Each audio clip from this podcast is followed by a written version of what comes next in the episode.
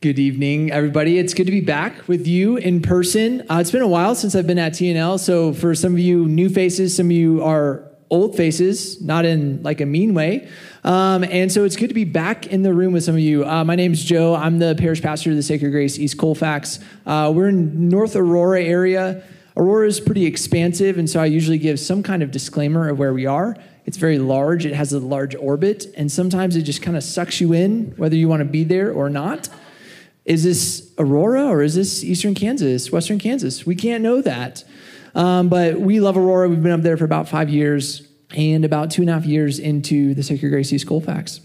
Uh, one thing you will learn about me very quickly is I love running. And the type of running, boo, uh, the type of running that I love is certainly not for everyone. It's usually fairly long distances. Uh, it's usually trail running. Um, and, and my favorite, absolute favorite time of the year is the summertime where I get to go to the mountains and just run on trails for as long as I want. Like I look at this picture and I see that trail and I just think, I want to go run that, like right now. But as much as I love running, it is very easy for me to compare myself to other people.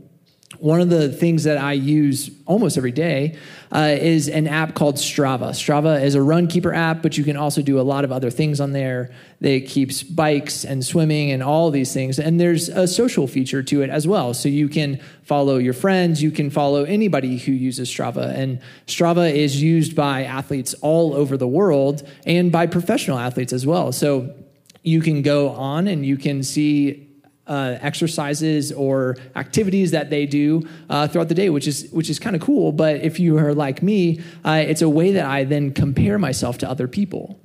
Often, it's usually to professional athletes of man, I should be faster, I should be better, I should be all these things, and I can easily become dissatisfied with whatever current fitness or ability I might have because I am not one of the best endurance athletes in the world, spoiler, but as I compare myself, I am easily dissatisfied with the things that I currently have. Whether it's the time I give to running, whether it's my current fitness or my current ability, I can easily become discontent. And for me, this isn't necessarily a new revelation, and this isn't specific only to running, where that's, while that's a place I see it a lot we experience this throughout our lives in a variety of different ways. Maybe you compare yourself to how you look to other people, or you compare yourself to the job that you have, or the money that you make, or the house that you live in. Or I'm sure none of you have ever done this, but maybe you compare your kids to somebody else's kids and the milestones that they have reached or maybe have not reached.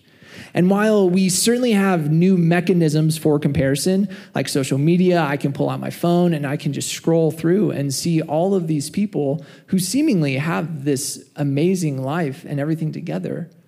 This act of comparing ourselves to one another is not a new phenomenon. If we think all the way back to the Garden of Eden, where Adam and Eve, they are living there in perfect union and perfect communion with God. I believe that they're still tempted to compare themselves. Grammatically, I bet you didn't think you were going to get a grammar lesson, but grammatically, a simile is a comparison using like or as. And so, as the serpent comes to Adam and Eve, he says, You will not die if you eat this fruit, but rather you will become like God. It's as if he has unearthed a discontentment that they had deep inside of them, that they weren't like God and they couldn't be content with the way that they were made, made in God's image. And so the serpent is using this comparison between Adam and Eve to unearth this discontentment. And while there's a lot of things that are happening at the fall, Adam and Eve, I believe, were discontent in the way that God had made them, as if that wasn't enough to just be made in the image of God. And we've wrestled with this problem throughout human history. In AD 100, the, the famous Emperor Marcus Aurelius, he said this How much time he gains who does not look to see what his neighbor says or does or thinks, but only what he does himself. Think about the times maybe you've like peered over the literal fence to your neighbor's house, or you look down the street, or you just pull out your phone and you see what your friends and your neighbors are doing. Think of how much time you spend comparing yourself. Studies show that we spend about 10% of our day comparing ourselves with other people. Now, if you sleep around seven or eight hours a day, that's around an hour and a half to two hours every day that we spend the emotional and mental energy of comparing ourselves. It can be exhausting. And so our passage today comes from John 21.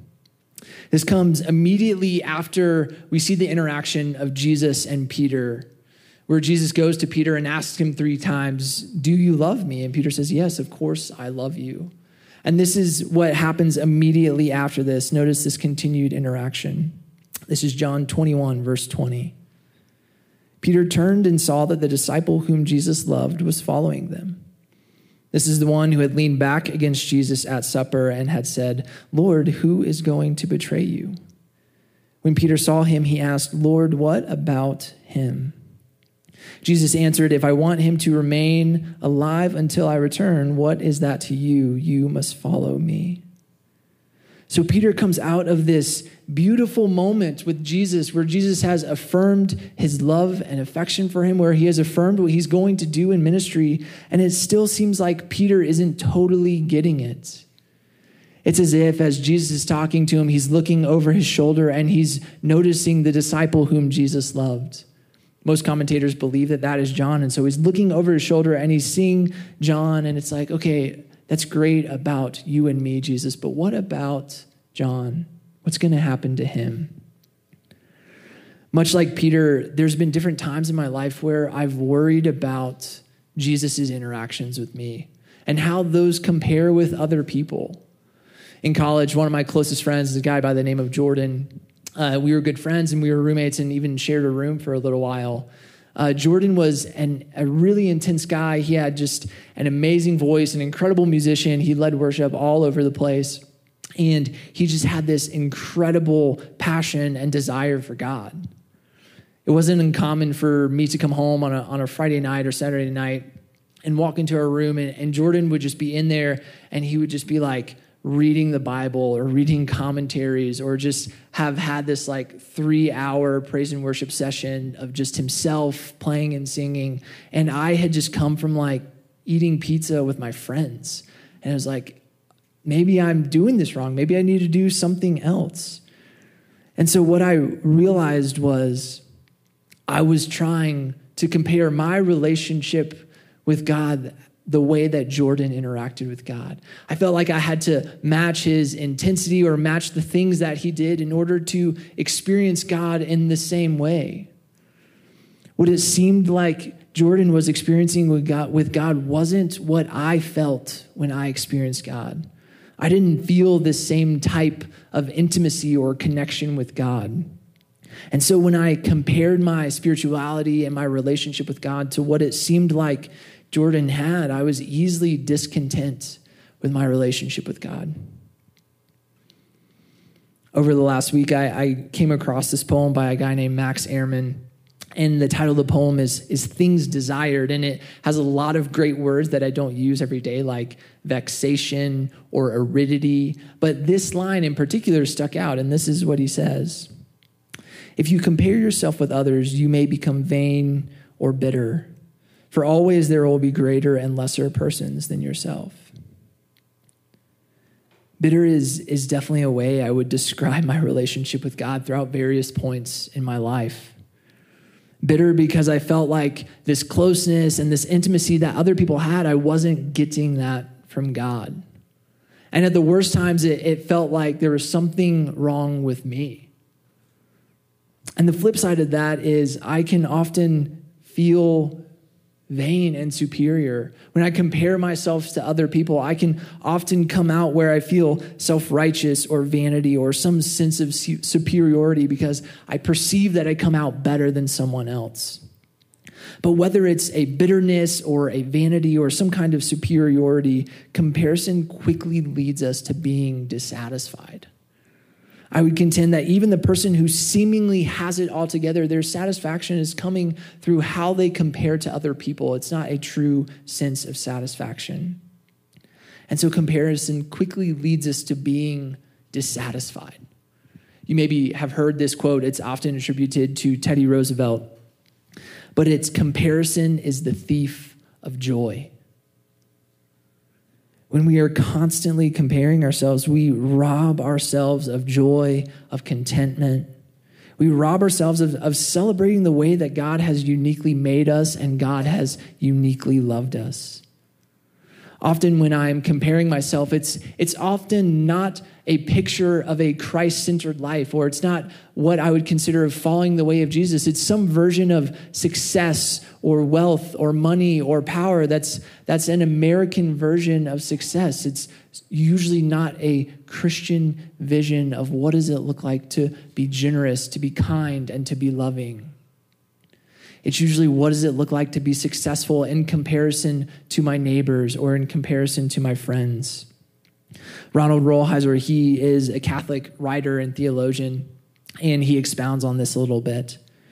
He says, So much of our unhappiness comes from comparing our lives, friendships, our loves, our commitments, our duties, our bodies, and our sexuality to some idealized non Christian vision of things, which falsely assures us that there is a heaven on earth.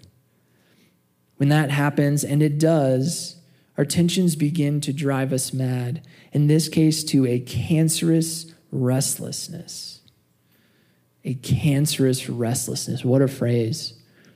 Do you ever just feel exhausted and tired of trying to keep up and, and trying to keep up to some standard that feels unattainable and often feels like it's moving a moving target. Our verse for tonight, I, came across shortly after uh, I lived with Jordan and, and was feeling this sense of discontentment.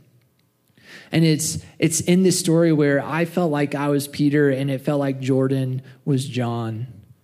I felt like I was looking at Jesus and I was like, Jesus, how, how am I supposed to relate to you? And it's those words of Jesus saying, If he is to remain until I return, what is that to you? You must follow me. And it was within that where I felt a, a, a new sense of conviction of trying to figure out who I was. And some of the things that I learned about myself along the way that maybe will be helpful for you. The first thing is that I, have had to set intentional boundaries, specifically around social media.